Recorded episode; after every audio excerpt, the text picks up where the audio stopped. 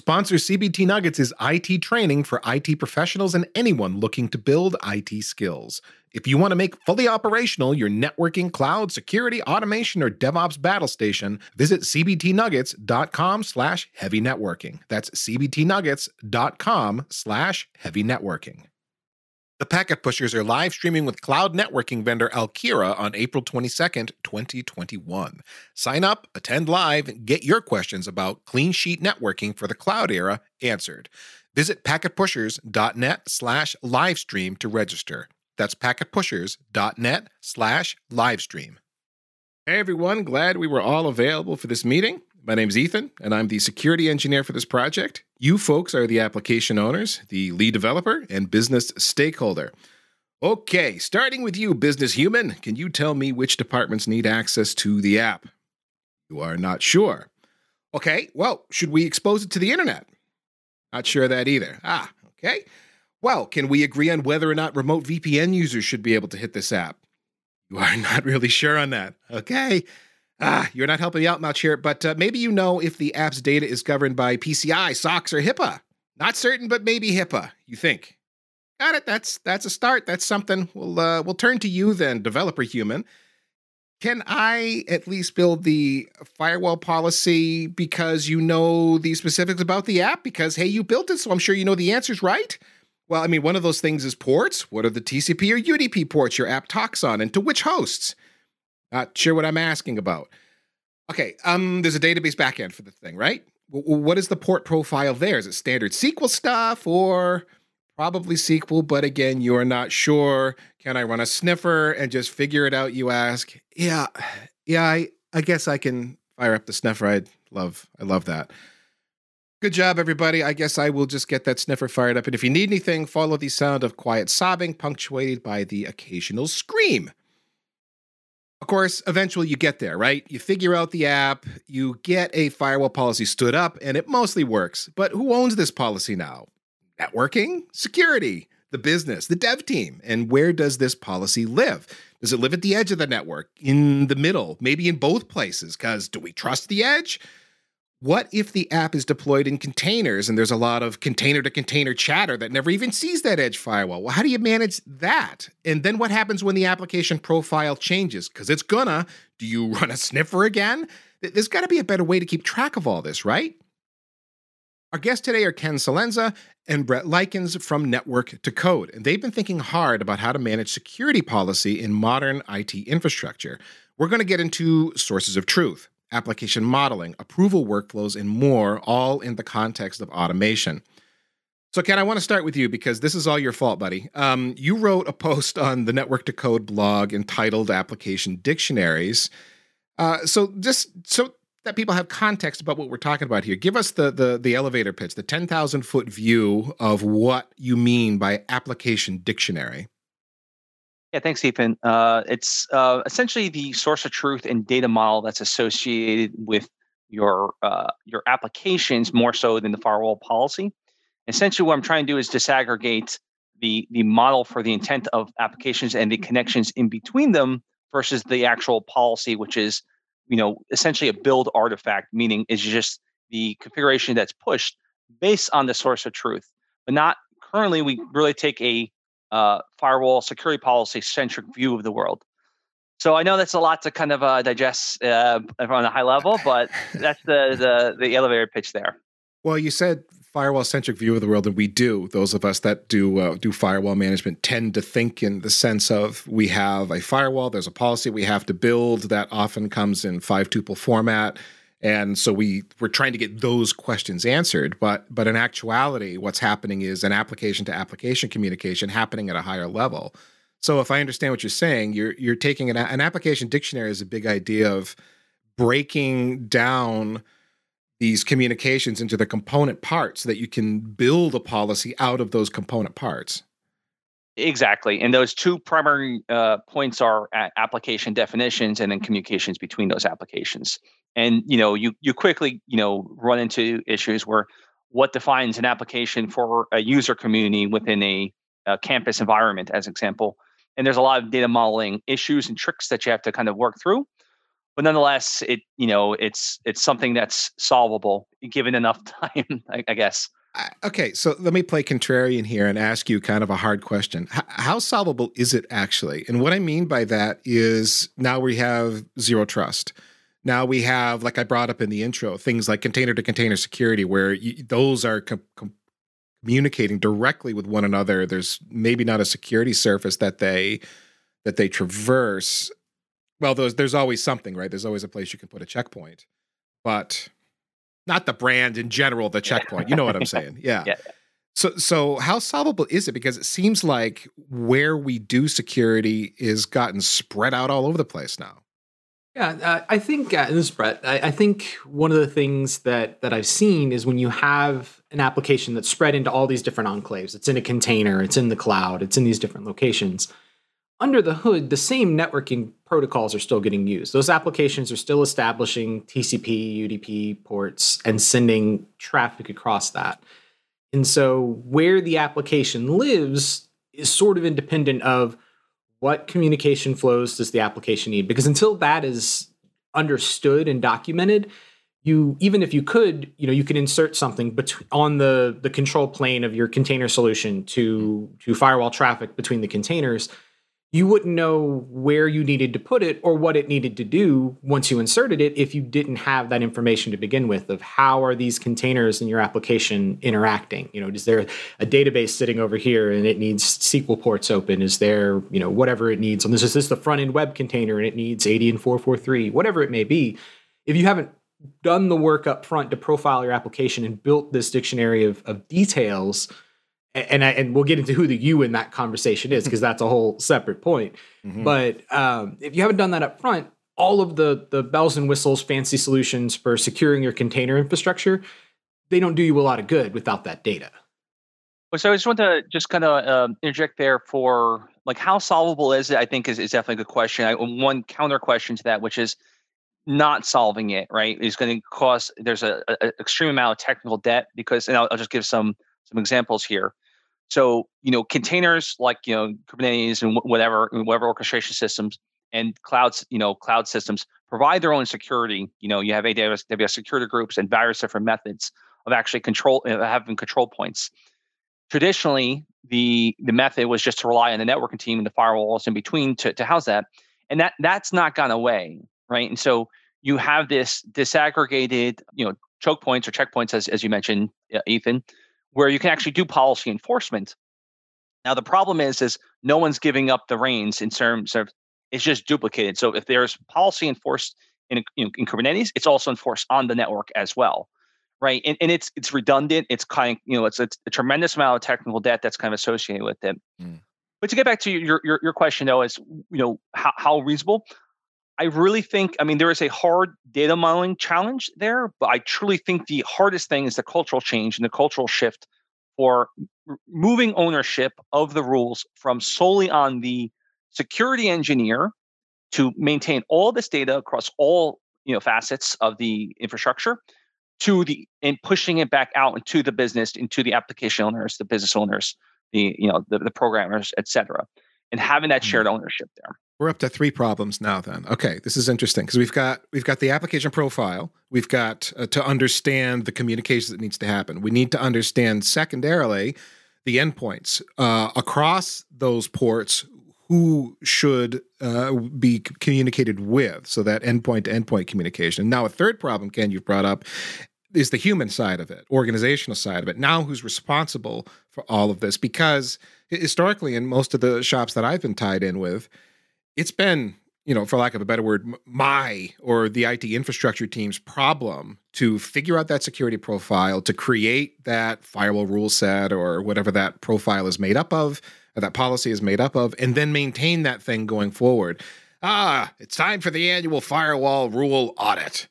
Gosh, are we using the rules in this group? Well, they haven't been hit for a while. Does anybody actually know? And it seems to be incumbent on you know, the IT infrastructure team to figure that stuff out. When in actuality, we aren't the ones that actually know the answer to that question. Someone else in the organization does. But how do you get those answers? So, okay, now we've defined a lot of challenges here, um, three different problems. Uh, I don't know if it was Ken or Brett, but one of you guys made the point of the the redundancy that you can have. Because if you're if you've got firewall rules on the endpoints, do you also need the same firewall rules in the middle? And if so, why? You said technical debt.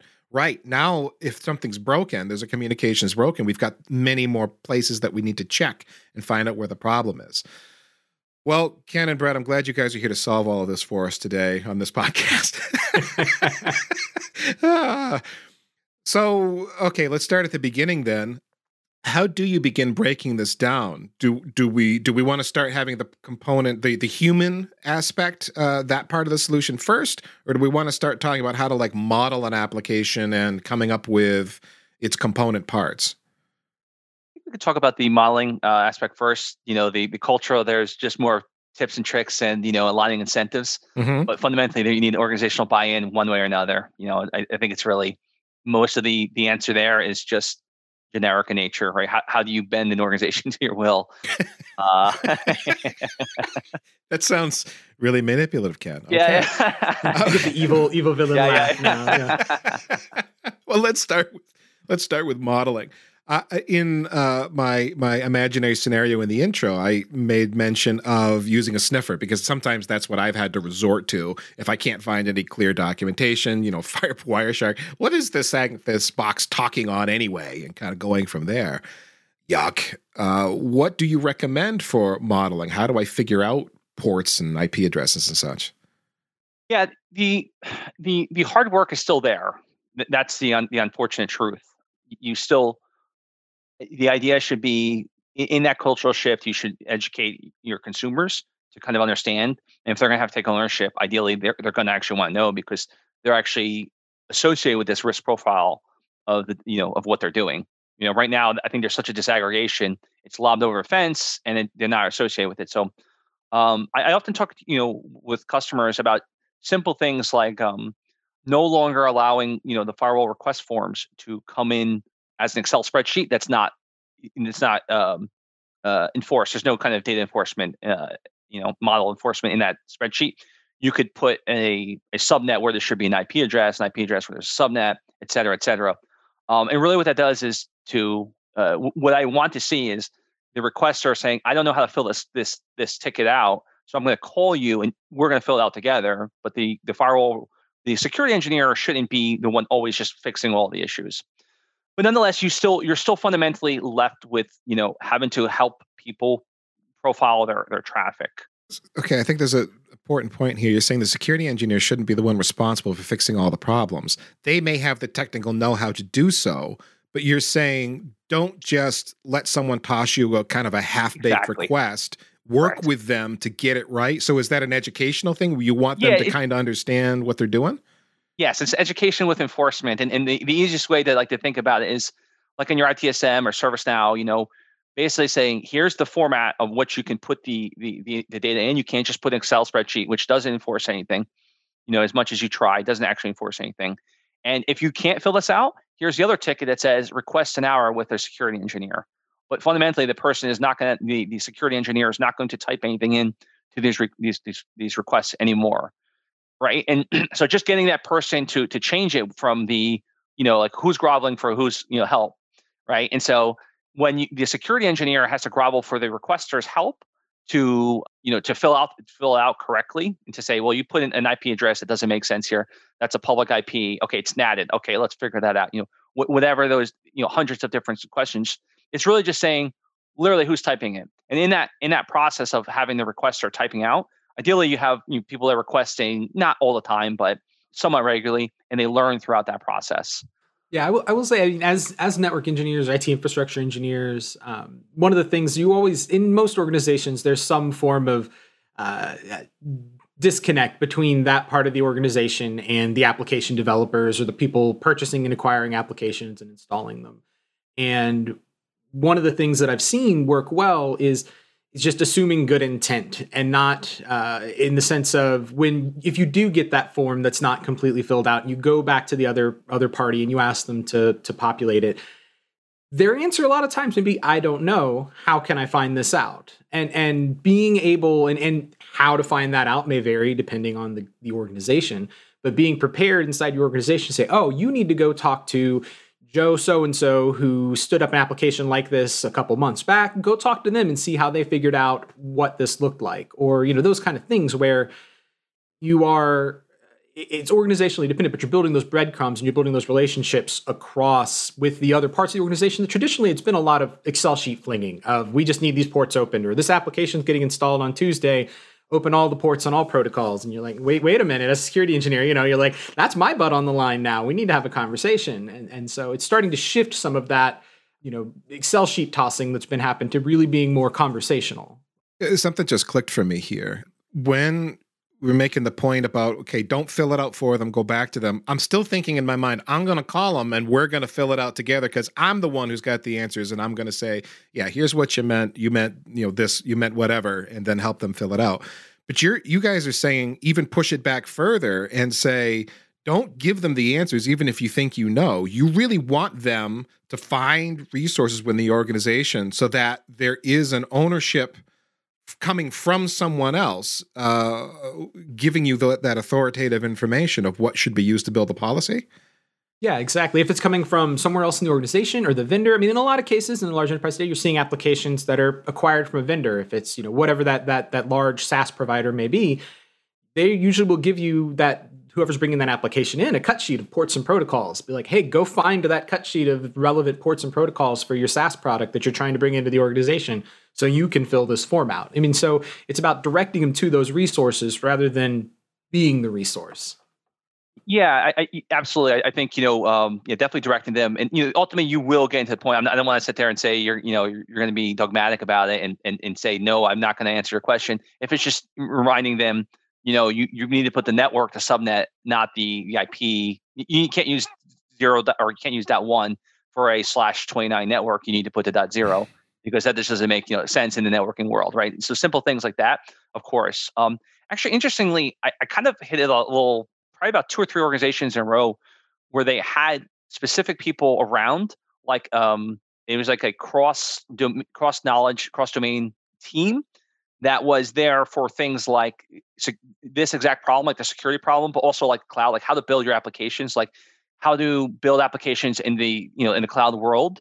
And one of the, the parts that they were owning was the, this this act, the idea of security, right? And so how, how to actually this is the group you go to to advise.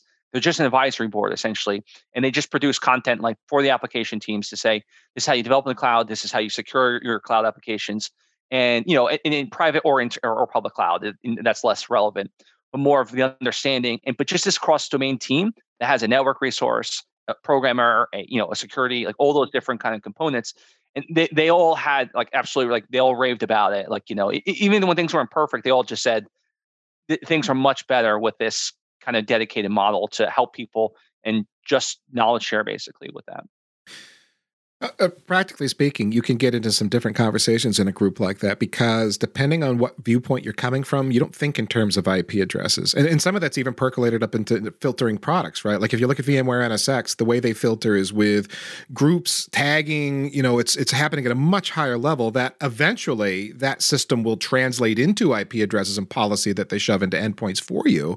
But policy is not written or expressed in terms of IP addresses. So does that happen? Does that kind of conversation happen in groups like this? Absolutely, and and you, are you're hitting you know on, uh, on one of the points here, which is um, like you know Kubernetes, like the the intra the intercommunication between an application is not really expressed in IPs. The IPs can be arbitrary, right? So that's not even expressed there. A lot of these things don't actually have IPs or you know even FQDNs with them associated with them. So there's a lot of these. This is a lot of part of the data model challenges. It's no longer just a a, a five tuple. There's a lot of other things to consider. Uh, things like if your if your application should should be able to scale out, how does the rule adjust with it? Yes. What is that kind of you know in in again in, in the container world where there are no IPs you know preemptively they're not like statically assigned. It can be brought on a different cluster and it can have different IPs locally you can no longer express it within a, a standard you know IP, right? And so there's you know I know like in you know in Palo Alto they have like EDLs external dynamic lists, which are just like you just point to it and then you manage that that that separately. And these are all things that are you know maybe to get back onto the the tech some of the technical modeling challenges. These are all things that make it very difficult, right? In in, in the new world, it's making it you know, very hard to kind of to navigate. So when you you know just to kind of uh, tack on to, to those, you know, you can have things like URL based ACLs, right? Like you, you want to block it to a specific URI because sometimes you have like a load balancer mm-hmm. and there's 10 applications behind that load balancer, just your URI, you know, uh, load balancer. I, I'm, I'm forgetting the word there, but, uh, but there's your app, you know, like I know several, most vendors, most firewall vendors now have beyond the port, the app ID, right? They have not just the, the, the CP port, it's not just 53, it's UDP, you know, it's not just UDP 53, it's DNS, mm-hmm. which is slightly different, making sure that mm-hmm you're not able to kind of like tunnel over that protocol. So all of this layer seven awareness you're, you're saying. layer seven awareness, yeah, yeah, yeah. Of course, that's that's probably the more succinct way of saying it. And so all these things complicate what that data model looks like. Well, let's Ken. Let's let's take a simple example then of, of a data model rather than you know we're kind of modeling what models yeah, are. Example, yeah. we're super meta right now. Yeah. If we're to to take an example, uh, a, a, simple example, maybe we should start with something as straightforward as uh, as five tuple and then build from there. What what would that data model look like?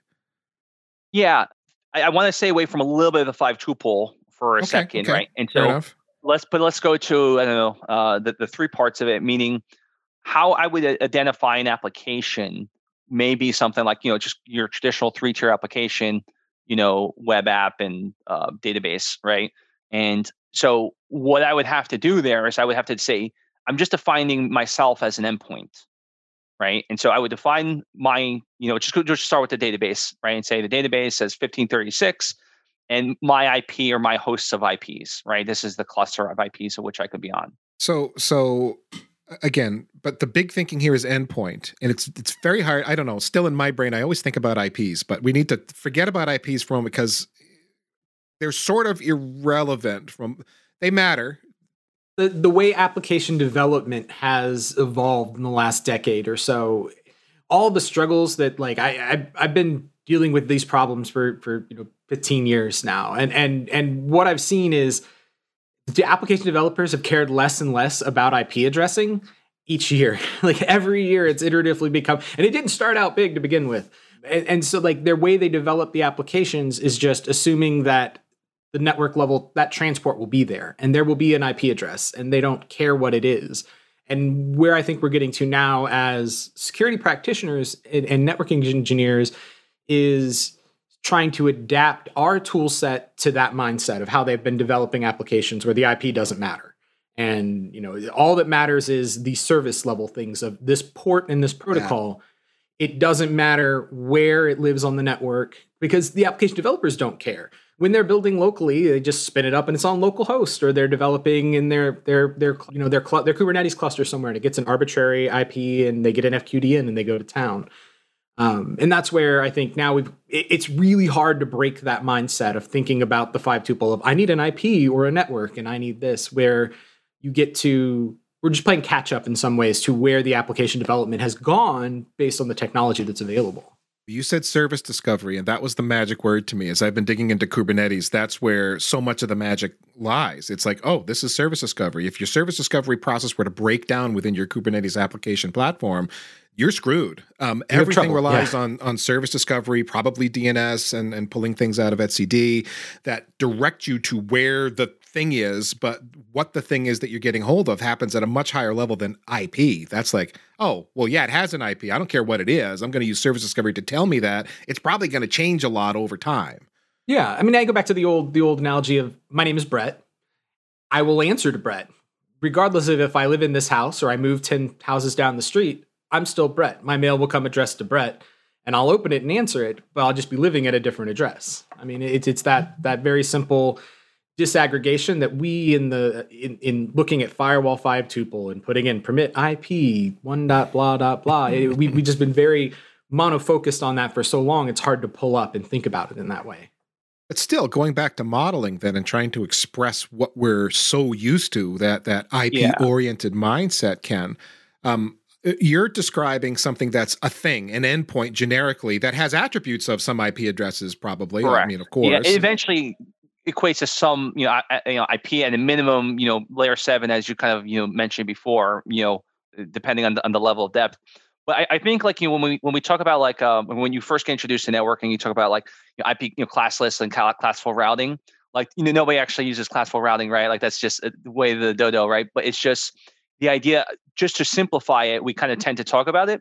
And if we just go back to like simplify and go back 15 years when you know ESX was first introduced, right?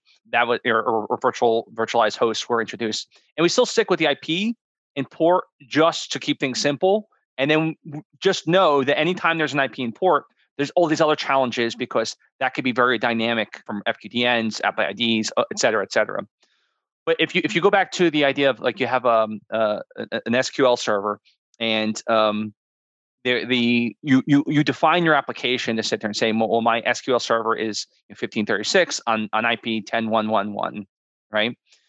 That is part you part to define this application, just saying this is who I am, right? This is how I receive um, uh, access, right? And then on the app server, you're going to sit there. You're going to have you know maybe some uh, HTTP, HTTPS for an API server of some sort, and you start saying this is we'll call it um, you know, uh, you know, widget app, right? And so widget app, uh, which, sorry for the redundancy, but widget app as an application server talk to widget uh, SQL. You can de- you define those two as two separate things under one larger ecosystem of this defines the application holistically. Here are the different components within that application. And now I can sit there and say from my widget app server, which is this IP 10.1.1.2, I want to make a connection to the widget app, uh, or sorry, widget SQL, which is 10.1.1 on 1536. And where I've seen, and so what I've seen in the past is organizations take the approach of, for example, if they're trying to build this information, they either sniff the network for the traffic that's going, or they they port scan this infrastructure and say what ports are listening. If I sweep every IP in there, all right, this must be a SQL server. It's listening on this port. This must be a web server. It's listening on that port.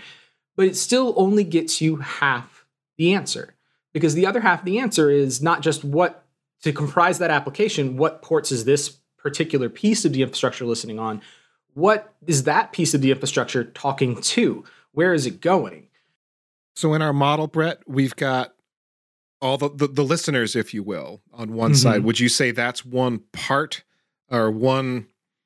I don't know, one set of key value pairs, maybe yes. describe it that way in our policy. These are the, the, the services that we're listening for in this yeah. portion of the application.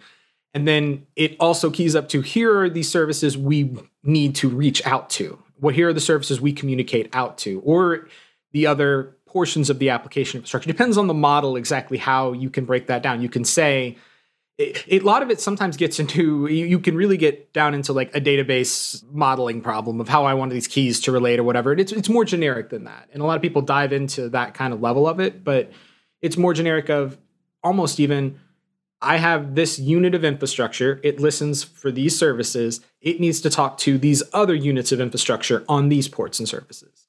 And how that gets expressed in the model is usually about the the endpoints themselves. How do they the elements of the infrastructure how how do they communicate? And that's that's what you're trying to model. Yeah really that's what it is. You have just two two kind of com- primary large bucket item components which is the service or application definition and then the connectivity between them right? So if we go back and just take the take that example right? So the application server you need to define even like if you have like a zero trust model you actually need to define between this app, like between components of the app, how do they communicate? So you have two application definitions, right? In a in a app server in a SQL server within the same app ecosystem, and then you can connect them and say, well, this one should talk from A to B, not B to A, right? I don't need to talk 1536 to the app server. I need to talk 1536 to the, the SQL server, right? But then the application has to the app server. Presumably, everything needs LDAP, right? So you need to define, someone had to have already defined LDAP as a service or as an, app, as an application, expose that, and you need to say from, you know, widget app, I need to talk to, you know, uh, company LDAP service. So, so does does my endpoint model have just listeners, and then it's a separate table in my uh, a separate hierarchy in my model that describes the relationships, the in and out that's allowed? Exactly. Yes. Okay. Exactly.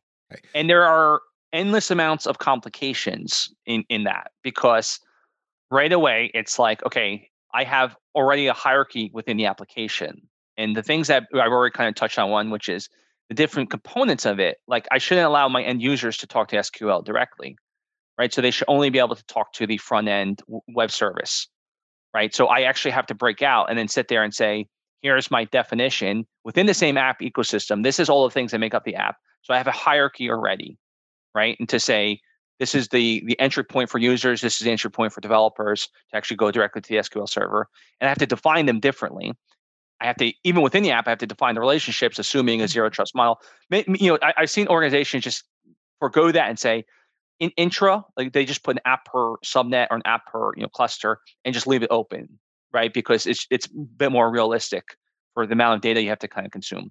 But nonetheless, just just go the the full full way. So, some and, filtering, but you know, you know limiting it to scoping it to local subnets but not being right. more granular like down to ports or individual endpoints within those subnets yeah within them yeah within it it's like you have an app like basically it's like this is your unit of, of work you know this is your place to do your playground you we will your new app new wedge app we sign you a new slash you know 25 or something like that all your everything goes within that slash 25 and you you have a playground which you can you can communicate unrestricted within there. Nothing goes in or out of that subnet without being you know vetted through some kind of process some some filtering uh, component. Yeah, and in practice, I've seen a sort of combinations of that model, and and there are pros and cons to each of those depending on the compliance requirements in place and and and the security infrastructure in place. And so you see some things where uh, even in a single application, if there's a, a lab, a QA, or like a dev, a QA, and a production instance, there may be the production may actually have more stringent port and you know have the blocking among the elements of the application and the need to document that.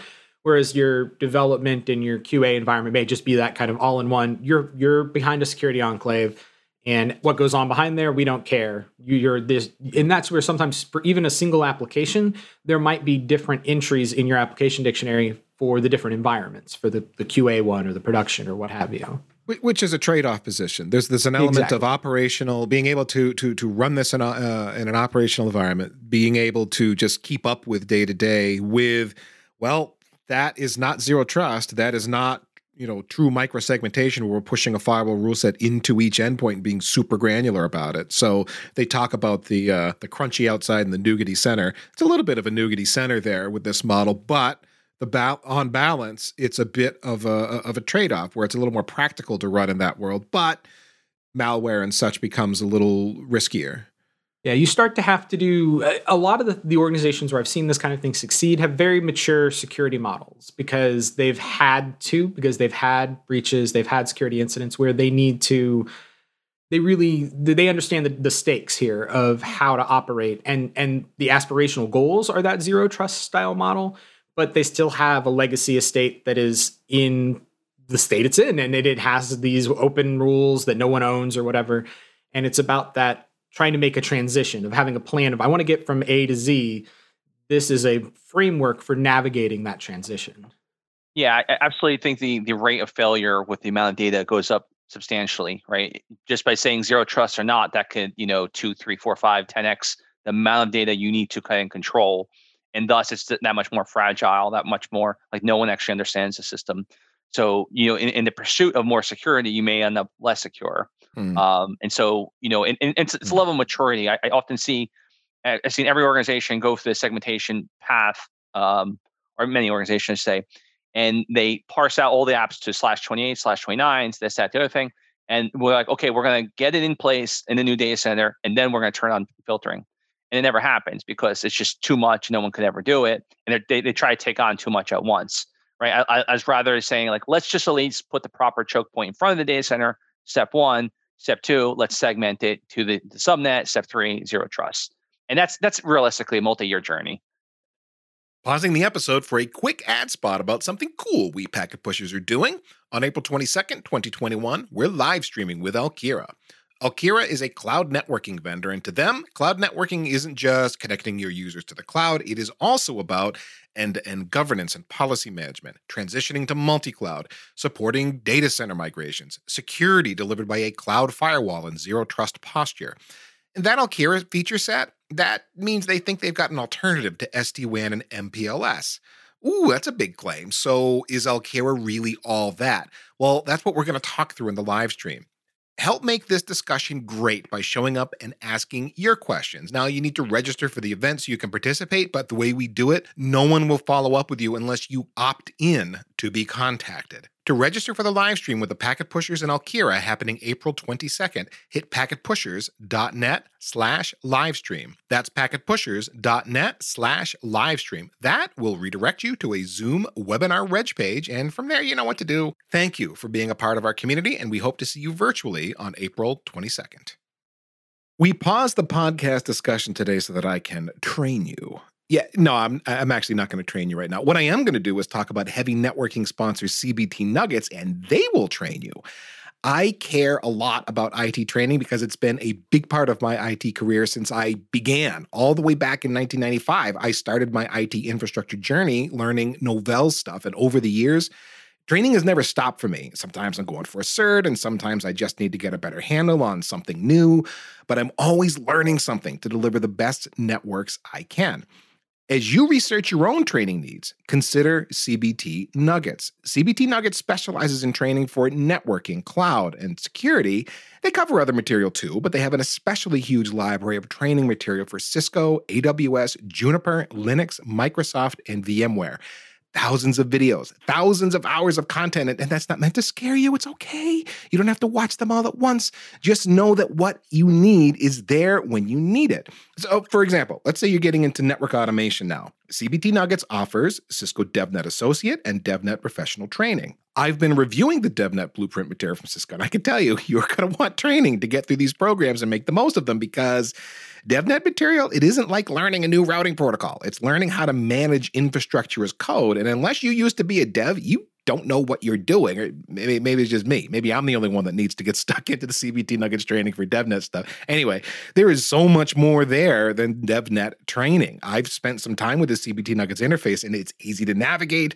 On the videos I sampled, the audio and video quality have been excellent, and the instructors were easy to understand, and they were personal and engaging. They were not formal and boring. And there might have even been a cowboy hat involved. There, there actually, yeah, there was definitely a cowboy hat. Besides the training itself, there there is a great support system to help you get a handle on the material. They got virtual labs that are there. They got accountability coaching there. And I, I need to shut up now and get to the part that you care about the most the special offer, free stuff you get from CBT Nuggets because you listened to this entire spot, you awesome human. First, visit cbtnuggets.com slash heavy networking. There, you will find that CBT Nuggets is running a free learner offer. They've made portions of their most popular courses free. All you got to do, sign up with your Google account, start training. That's it. This is a great way for you to give CBT Nuggets a try. Now, as a bonus, everyone who signs up as a free learner is going to automatically be entered into a drawing to win a six-month premium subscription to CBT Nuggets. So just, just go do it. CBTnuggets.com slash heavy networking. That's CBTnuggets.com slash heavy networking. This, this is a no-brainer. And now back to the podcast that I so rudely interrupted. So, so we've talked about a lot of the challenges here building the data model because of the realities of operating a data center, operating a computing environment. All right. With the model, that's just a model. All we've done is express endpoints, listeners, and then relationships between these endpoints, what should be allowed to and from these various endpoints on these various ports. And we've done it as a model. So we would describe that model in this context as our source of truth. Where does that live? Or maybe, maybe it doesn't matter for purposes of this conversation, but what does that look like? Is that a JSON sitting in, I don't know, uh, some kind of a, a, database repository or a, a netbox or something? Yeah, so I think you fundamentally need a database to to back end it. No matter, no matter how you're gonna you're gonna approach this, it's too much data to to to to you know use in traditional infrastructure as code YAML style. It's just way too much data to reasonably. Hold. And the relationships are key, which is where it's kind of one of those perfect use cases for everybody loves you know just keeping things in YAML or talking about NoSQL databases, but this is really an instance where we care about the relationships and sticking this in a, a SQL database yeah. of some kind is. Okay. key to making this function because you when you go to do things with this you have this data, we want to take action and build policy. You care about the relationships when you're building that policy. So we're not well, we, we could be talking about JSON at least as, as part of what's happening. You can store JSON in SQL, but I mean, really, we're talking about traditional SQL tables with a schema, keys, and then relationships between those tables. Absolutely. And strict enforcement of all that data because it's too much data to have without, like I would argue, to like never pursue a, a non, you know, a non-relational database in, in this effort. And I think what we what we talked about though now, like to your point, I think we were going to this. We, we talked about the data problem. We talked about this. What do we do with this now that we have it? How do we express policy with this? Like, so yeah. you, you know, we you, because you can't sell this to your your leadership in an organization without the the where's the rubber meet the road. And and I think that's where once you have the data in a state in a system where you can trust it, that's where automation starts to really come into play for expressing policy. Um, and you can do that with something you build yourself. You can do that with off the shelf vendor tools. I've, I've been in environments where we've done sort of a mixture of the both, where there are products out there by uh, by third party vendors that will help you uh, set firewall policy. They'll look at all your firewalls, look at the cloud infrastructure and all that, and be able to push policy to it. And what you can do is use this data. Perhaps you have to build something in the middle to you know create your policy from the data and push it to those systems but you can essentially offload some of that heavy lifting to a third party system if your automation in your environment isn't that far advanced yet and things like that and there's a lot of um, a lot of options with what to do with the data once you get it well, okay, but once I've got it, it's living in my SQL database, and of course I've designed the schema very well, and I've got my relationships just nailed down in between the tables in my database. Now I've got a structure that I can programmatically query. You can pull data out of a SQL database in a million ways. Uh, Python, if you wanted. Okay, I do that. And now I've got this structured data that I can use. And then I've got some abstraction uh, library I'm using within Python to turn this SQL data and relationships into a firewall policy that I could expressly push into some specific device I've got on my network, a Juniper SRX or a uh, some kind of a Cisco box. They've got 20 different firewalls now, and, and so on. Yeah, absolutely. And the um, w- what I'll say is that there, you have to translate from one model to another, right? So you have your standardized model, and if you think about having different adapters for, for different uh, and, and types of endpoints, and so what I mean by that types of endpoints are, you know, Palo Alto, you know, firewalls or Kubernetes, you know, secure, whatever, or AWS those become like the the model translations you need to create.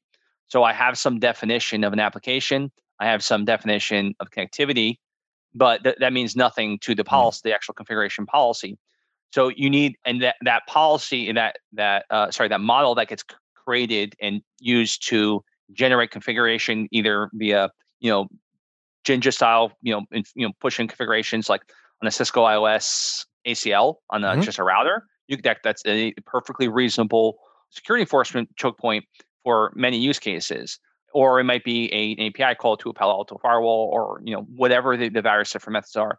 So you essentially need a model translation, which is that abstraction point you're talking about. So you translate from the the model created for your internal applications connectivity to translate to the configuration in the specific adapter to the specific vendor implementation. I think the magic words here that uh, one of you guys wrote in the notes here: build artifact. I got to create. Artifact. John I Aaronson. I gotta build artifact. Yeah. I, I love. You know, I got credit John Aaronson, who who who Brett and I work with. Uh, you know, principal network to code.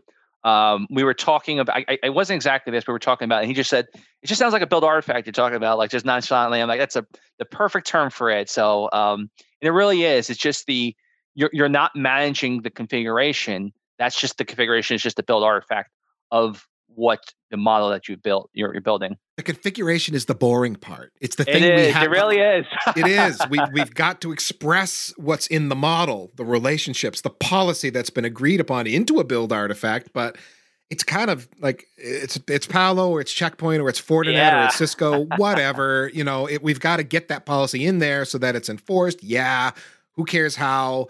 Give me the right adapter. Here's the data. Go forth and make your build artifact and push it out, and then we can you know make sure it's a, at which you could do. Uh, would you do that with a pipeline, or what, would your process be here? Uh, yeah, absolutely. I mean, it, it's going to be you know. I, I think we all love to get to that pipeline auto deploy kind of feature, you know, or, or capability, I should say. Uh, it's very hard to get to. I think more realistic is, uh, and, and you know, just just sorry, quick plug. Like I, I did a presentation at NANOG recently where I talked about pretty much what you said, which is configuration is the boring part. Don't automate that first anyway. And and and, and part of the reason is culturally, no one's going to jump into the pipeline, right? So crawl, walk, run here, and I, I, you just need to like publish the configuration. At in my opinion, you need to publish the configuration to the engineer to actually go deploy, even if that's mainly deploying it first. It really is the smallest amount of the effort is just applying the configuration. that is so true. so I, true. I, the, the greatest trick I've ever pulled is that automation is about configuration management, you know, or primarily even like it, it's to me, it's it's that's the last mile. Um, but anyway, so I'll, I'll get off my soapbox for a second. But culturally, I just think it makes sense to build towards the, the auto deployment. Once you're so bored of, of just pasting in whatever the, the, the tool tells you to to paste in, but you need to build up that confidence. And this is a journey. This is um, realistically one of the the the big holes in this strategy is there is it's hard to get to actually get value out of it right? This is very much a waterfall delivery model. Not completely like there's there's wins along the way but there is a bit of a waterfall kind of mentality here. And and that's where i've seen the it's a, to your point it's a journey. And the organization and it takes organizational discipline and it takes organizational buy-in to do this and in a lot of cases i've only seen organizations really take off a bite of this and decide that they're going to go down this road when they have a very cogent reason they've had a security breach they're coming under a new compliance regime of some kind that's there's some external impetus that says to the IT organization we need to fix this. And we're committed to this multi year journey to fixing how we manage our security policy. Um, without that kind of external pressures, usually you don't see it succeeding in an organization because there can be an engineering team that says, this is how we're going to shift our management of firewall policy. We're going to do these things. But without some sort of pressure or buy in from the highest levels in that organization, you don't see it go to fruition in the same way. There's another way to sell this, though, um, that I think maybe helps with that organizational buy in one of the challenges uh, I, we alluded to earlier in the show, over time, these policies need to change and grow. And, and hey, is anyone using firewall rule 142 anymore? I don't know. We haven't had any hits against it for a while, et cetera, et cetera. How do you get that ownership established? And what I'm seeing here, when you go through this process to get this data model built, one of the bits of metadata you could assign to that is either a group or some human that owns this thing. And so when you do your periodic security audits, because of course we're all doing those, aren't we? Of course we are. You can check in with that human and go, uh, you could, I'm, I'm imagining something here. You could generate a report that in a human way expresses what's in that database table set of relationships and go, is this still true? Do we need to change anything? Can we restrict this, change it? What, what needs to be updated so that we're current? And that's the kind of thing where the automation is key. And you know, Ken's talking about the pushing the config to the device is the boring part, the very last thing to automate. Before then, you need to automate that part of the policy process of here are the 10,000 firewall rules on this firewall. Here are the 3,000 different owners inside the business. Go email them and wait for a response. If there's no response, email their boss. You know, those kind of things where you have not necessarily email is necessarily the best way, but there's all kinds of ways to automate that. But that's where you put process automation process to those policies of shifting that load out where people know that oh security review time is coming it's no longer just the security engineer you know shaking his head and pounding it on the desk it, that email or that that effort goes out to everyone when every time that that process comes around well, and it comes back to organizational buy-in as well, because you have to have some teeth in that review process. Something like this bit of metadata says you folks are responsible for this. If you don't give us some feedback that this is or is not needed, we're going to assume it's not needed. We're removing this from the policy, and these communications will be denied. If you're okay we with that, that you don't have out. to do yeah. anything. if you're not okay with that, you better let us know what's up. Yeah, absolutely. I, I think you hit on a few things there. So I, I really think one, one of the things to understand is one, one of the, the goals to get towards is to in that journey of educating people at the end state you ideally can can remove a lot of the education or it's not needed i should say better way meaning really application owners want to speak in terms of apps they don't want to speak in terms of five tuples and this actually allows you to get to that and to, to, to express things in the way businesses speak which is i need access to ldap not i need you know 10.20.20.20 you know I, 389 or whatever the uh, LDAP port is. I'm forgetting. That is fundamentally not the way the business works, and that's not their goal is to speak in those terms. And so this is getting you towards that that that back to that that original ask, which is you know I talked to many application people, which say I don't know it's so hard. I simply want to you know I just want LDAP access.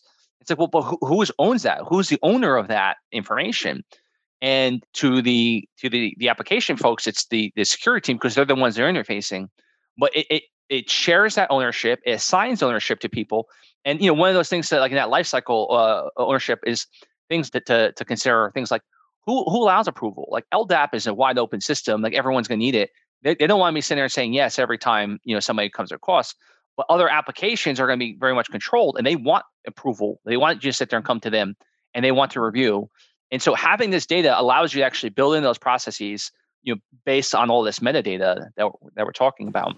And, and one of the things we're sort of dancing around and, and where I've seen the success or failure of some of these kind of projects happen is folks with a, a very well defined and mature ITSM solution in place. If they're using ServiceNow or whatever it may be, where they are already using the policy and process enforcement mechanisms of that tool. This is just another thing that gets added in where, you know, in addition to approving, say, group membership or this change ticket, there's an approval flow of I'm approving this firewall rule to continue to work or whatever, where you know th- that's very helpful where you hook into any existing ITSM approval flows like that so you're not having to reinvent that wheel as well yeah. Additionally, that, that's you know, it, it like um, I, I don't want to make it seem like this is just so pie in the sky. Like I, you know, one of the points I want to get to is it is definitely a crawl, walk, run thing to to get to this point. And I think one of the the most obvious points is to just just you know, even if you stay with the five tuple kind of methodology uh, and actually deploy your configurations via automation or to, to generate your configurations via automation and then push them, that really goes a long way in you know solving a lot of the challenges which is standardized configuration right? One of the huge benefits for any automation is that standardized configurations. And you can't parse something or you can't reasonably parse something if the configurations aren't standardized. And so simple things like you know brett, uses dashes and i use underscores that is going to break your parsing or you're going to make it very fragile process to kind of understand how people put comments. And so introducing the, the, the path I, I, tend to talk to customers with is you know, uh, this is the this is the the future, but you need to get your your your basic configuration in shape and ready to be prepared to actually make this a reasonable venture in, in which you could go and say within three to six months, I could actually do the basic things via an application dictionary. But the problem is, is where it becomes so difficult is when your configuration, you have to, you know, deconstruct your configuration first just to normalize your configuration to actually make it automatable right? And so, dude, you just said you're saying so much right there. This is such a big chunk. I'm like, I'm sighing and shaking my head, and you know, and so on, thinking about this part. We've all been through it, right? The the big like. Let's say you're new in new to an environment, and, and you're you're an engineer walking into this environment. I've been there several times, and you you okay, time to look at the the firewalls, and it's a train wreck of rules and and different ways they were expressed, and the order doesn't make a lot of sense, and a lot of them have no hits, and Right. trying to get it to a point where you can actually do something with it and it's predictable and you trust it and and so on. That's huge to do that normalization. Absolutely, it's it's a foundational block, and so yeah, a, a term I often use is "stop the bleeding," which is like from here on out, no more no more bad rules, right? And, and unfortunately, some poor poor soul has to go back and decompose fifty thousand you know rules out there and say are they valid or not, and you have to make some reasonable guesses, and you have to try to find some owners. But if you don't if you don't stop the bleeding, if you don't build that auditing process for the configuration itself, that's really where the the guts of uh, or the, the bulk of the the time to actually make something like an application dictionary useful, right? I mean, I, I think you can get in in a you know, let's say post once you actually build your data model, you just kind of you know in UML diagrams and so forth. From you know that point to actually getting some value is you know probably closer about six months but if you have to go and do the data at the same time, that's 18 months, right? So I, I and, and it's it's hard to show that ROI, right? And so often the strategy we kind of you know talk with our customers are is stop the bleeding. Let's just get the ITSM to automation workflow worked out. We know the configurations are normalized, and you learn a lot along that process. Meaning, you learn what all the edge use cases are. you know, this is our policy, this is our standard policy, you know, full stop until you get to the fifth rule. And then they go, oh, yeah, I forgot to tell you about that. Oh, I forgot to tell you about that. Right.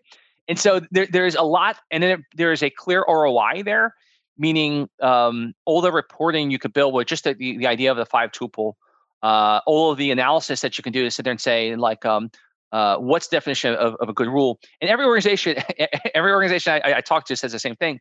We want to make sure it's a good rule. And like, well, what does that mean to you? And it's like, well, you know, I'm like, well, I know what I would say is, but it's not going to be what you're going to say. So why don't you go ahead and tell me? And, and then it's always different. It's always different, right? Which is PCI, non QA, non QA, et cetera, et cetera you're hitting on a problem that's common to automation broadly, which is standardization. When when it's a lack of standardization, you got all these exceptions and weird little corner cases that you're you've got buried in your configurations. Trying to standardize it is a nightmare. You've got to have that. You've got to be standardized and predictable in your artifacts, or uh, I don't want to say automation is impossible, but you've just made your job so much more complex. And I think, and what people tend to forget when they think about the stand, looking at this, you look at this Wild West config that has had, you know, keyboard cowboys typing things in in every manner for 10, 15 years.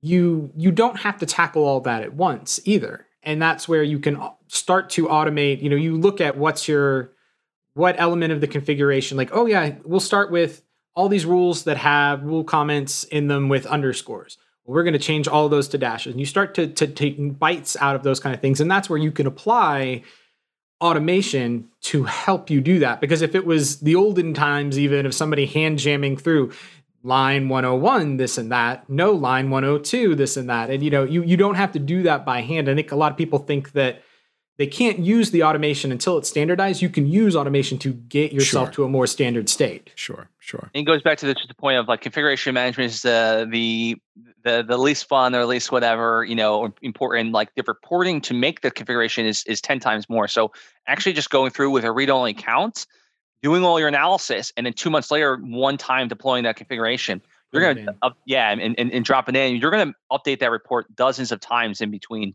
uh, and that's really where the automation and the programmatic access is crucial. Okay, we've gone through a lot of material here, gentlemen. There's one thing that we didn't touch on going back to the data model that I that I do want to get a sense of. Um, when we talked about building out the application profile at a high level and like the listener ports and the relationships and there's some IPs in there, what about policies that don't care about those things that were, you know, IPs and port specifically because they're filtering maybe up at layer 7? Does that somehow become part of our data model too? Absolutely. It's, it's a crucial part and and and it becomes like, you know, it, it could be you you have like this idea of required one of, and those and those attributes could be thing like an external dynamic list, uh, an NSX tag ID or tag, uh, an IP, a, a, a, a, container service discovery. Like you, that's the whole. That's the crux of part of the the the, the solution, right? Which is removing that as as a required field is fundamentally one of those things that you have to get to right so an ip address is probably you know for the foreseeable future is always going to be part of one of those those those points, one of those def, def service definitions, and more abstract, not talking any specific product, but more abstract service definitions. So like uh, widget SQL, as I mentioned before. But the the important part is that you have the service definition, and that's just a specific attribute of a specific type on it. Okay. Yeah, and in the model, you can have layer seven attributes that you really care about. So, for example, uh, worked with a client uh, in the past that they managed a lot of WordPress installs for people, and they wanted no IPs, but their IPs to be accessible to the slash WP admin URI. And, and so that's a policy you can enforce with some vendors' security products. Yep that had to be modeled into how we were going to model the policy was understanding layer 7 URI elements so that we could express firewall policy that way. So, I mean, when you start to talk about what defines an application, you can get very precise in layer 7 information like that and you need to account for that in the model. This is one of the things too is that I, I um, one point to hit on here is I, I, I really feel like the the the firewall like a, a, a solution like this is is very personal and so the only thing that's going to the only thing that's going to come to the market, quote unquote, you know, air quotes there, is um, something that allows tremendous amount of flexibility in that data model because people, organizations just look at their the way their apps are uh, modeled or, or, or, or distributed and built very differently. And so, you know, DR, Q, you know, like different, you know, lanes and environments, it's all very different. So I really think organizations, you know, I, I talk to so many customers that say, why isn't this out there already? And it's like, because how do you want it? Like, you want it this way? The 12 other organizations had nothing close to that whatsoever. It wasn't even similar at all. And, you know, everyone's, eh, eh, what, what most customers are, are saying, or most organizations are saying is, they don't realize it is, I, I want a product that acts the way I we operate not understanding that there's there, there's just the product's not going to work like that and what you need to kind of move towards is things that are frameworky right and so things that are framework are you know ansible is very framework you get nothing out of the box servicenow is very frameworky it has you know terraform these things are not giving you you know servicenow gives you some things but really the the crux of what ServiceNow is like you, you can do custom forms and you can do custom CMDB and all this other fun stuff. There there is a, a point of commonality to all of the data models, but the deeper you get into how an organization operates, what their application needs, what their concerns are, it becomes uh, somewhat bespoke. Uh, the, the deeper you get, which really leads me to another question. I I, I kind of thought this was the answer I was going to get from you two about the data model as as it gets more complex, which begs the question: Who builds the data model? Is it me, the security engineer? Is it a developer? Is it a database administrator? Who does that? It's maybe a you know a very biased answer. Um, but I, I you know I, I fundamentally in my in my you know health you know self-serving opinion you need someone that that bridges the gaps between between those two those worlds right which is they need context of how firewalls have been managed and how programs you know, how how how to build models and how to build programmatic access and what those requirements are. Now the actual builder is going to be like the actual you know hands to keyboard like a programmer, right? Somebody that knows you know Django Flask, whatever your kind of choice of tool is there. But the to build the UML diagrams, you, you need all sides of that, and you need and, and fundamentally what I've seen. I think we even talked about this, Ethan, on the on our you know historically long podcast we did several years ago. right. Yeah. which is um, the idea that if you ask a a if you just put like a network or security engineer and hook them up with a programmer, they tend to do whatever the network engineer does, which is basically say, I want to do what I do faster. They don't know how to reimagine the world. They sit there and say, how do I do it differently? Hmm. Right. And so that looks like is, you know what I need? Basically, it looks like it's just like a PuTTY session with, you know, uh, a thousand uh, uh, tabs on it that I could, you know, paste configs into it, they don't sit there and take a step back because they're just taking direct requirements from the customer. You need someone who who who, dabbles in both worlds and can translate that. In my humble opinion, again, yeah, it's, it's absolutely it's absolutely a collaborative effort. The initial building of the data model has to be a combination effort between the elements of the organization there, where you know and maybe there isn't one person who really understands all of that yet in a given organization you you need to groom or build that person or you need to you know work together to say i have my application architect i have my security architect i'm locking them in a room for the next 2 weeks and they need to build some models for this environment you know whatever that may look like is you need to have a, a, system in place here because I think this model is going to evolve too as you discover new yeah. new things. The, the, the organization changes. You bring a new application in house that has different requirements. So that you, it's got to be process whereby you're working with someone who can keep up with you over time. I don't know that that means a dedicated dev, and certainly there is going to be a collaborative effort. You've got stakeholders, you've got people that are really good with databases, you've got people that are good at development, and you've got security engineers that understand what they need at the end. That that build artifact that's got to get created, yeah. and so on. So there are there's a lot to it. I couldn't imagine doing this without at least a dedicated person, probably multiple to to manage and maintain this. But the, the reality is, as I look at organizations, and you know, I, I talk to to many you know customers or potential customers where they're saying how many rules a month? 300 500 600 rules a month they're deploying. And it is they have teams i mean 20 30 long, like um, 20 30 people out there. So you know the the the roi there is, is clear and tangible. If it's there's a couple of payoffs. It's it's you get a predictable, standardized uh, security model that that you can audit in a consistent way. You get reporting out of this. You have a, a, nice spread of ownership, you know, amongst appropriate groups of people. Not like everything on the security person, the security engineer to make it go. It's now spread out amongst stakeholders across the organization. And you have a standard build artifact that you're creating that should look same same as you're going through the policy and auditing quick into I, I you know I, I, built something like this you know for a, a, smaller like just like a single data center kind of like a, but it need to be ISO 27 that I can't remember what certification was required and I actually assigned owners to every rule But you know the design wasn't great but it, it worked and um, I emailed people every three months and said do you own this rule? And they would promptly not respond back and I would you know just say okay I'm going to disable the rule and then they say oh hold on I, I moved groups and you know we'd eventually get to it. But eventually the auditor came and they're like, they want to speak to you. I was like, okay, no problem. And I gave them a spreadsheet of every rule and who owns it. Yeah. And they the, the, the conversation basically went down like, how'd you get this information? And so I whipped out my Perl code that you know I developed you know t- eight, nine, ten years ago, whatever it was, and so okay, here's this, and they're like, "Wow!" I was like, "Well," I'm like, "Wait, well, I understand. How, how else was I supposed to do this?" And they're like, oh, we don't know. And then they're like, I'm like, well, what do you ask other organizations? So like they just tell us the process and we just trust that the process works. And I'm like, that was an option. that was it was mind boggling to me. That was an option. And I just spent like, you know, two months building out this entire thing just to manage this this one data center. So, so many audits that you should have failed just get swept oh, under the rug because ah, we just trust the process. It's I'm we sure trust the process. But but actually being able to go and sit there and say, I mean, they they they were like, you know, and they literally got like three, four, five people on the phone just to hear me understand this because they they had not seen anything like this apparently. And but to go and sit there and say, you know, when your audit becomes report, that's it. It's just like it's it's your audit is, is available at all times. And what that means for your organization can be invaluable as well. Like there's a lot of other, you know, uh, less tangible ROI, but that that ability to do an actual audit is, is probably a man year or more to actually do it if you if, you, if you're required to. And once you have this system, which again, in, in fairness, it's a long journey, it, it's just a it's a button away. Yeah.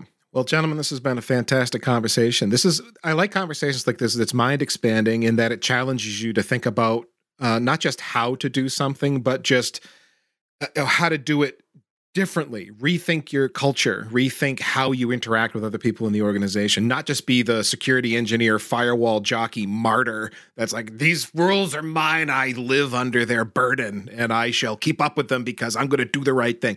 No, it's not actually how this is all supposed to work. You may need to put other systems in place to make it work well, but there are other ways to do it. And we just talked through at some length a really good way to get it done. Not easy to make happen overnight. It's not going to be it's a journey. We're always on a journey, guys. I don't know why we're always on a journey, but we, are it is a journey. It's going to take some time Next to get gen, there. right? Next gen. yeah, that's right. That's right. So again, fantastic conversation. Uh, Ken, starting with you, how do people follow you on the internet?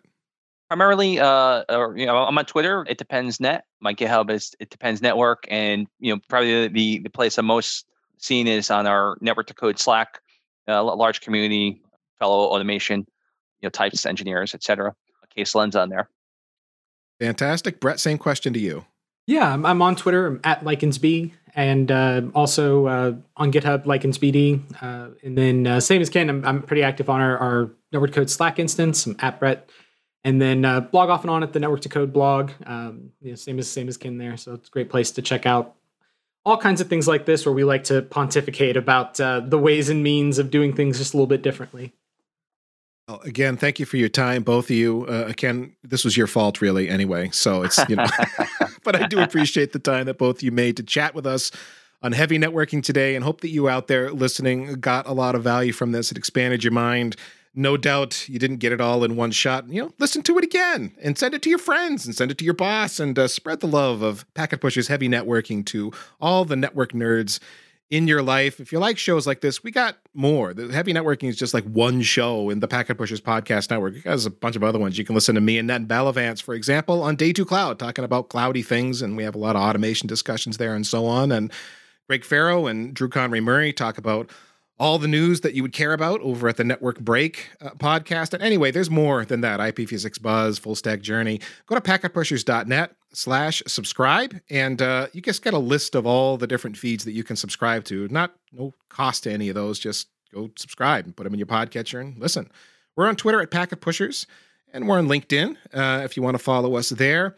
And last but not least, remember that too much networking would never be enough.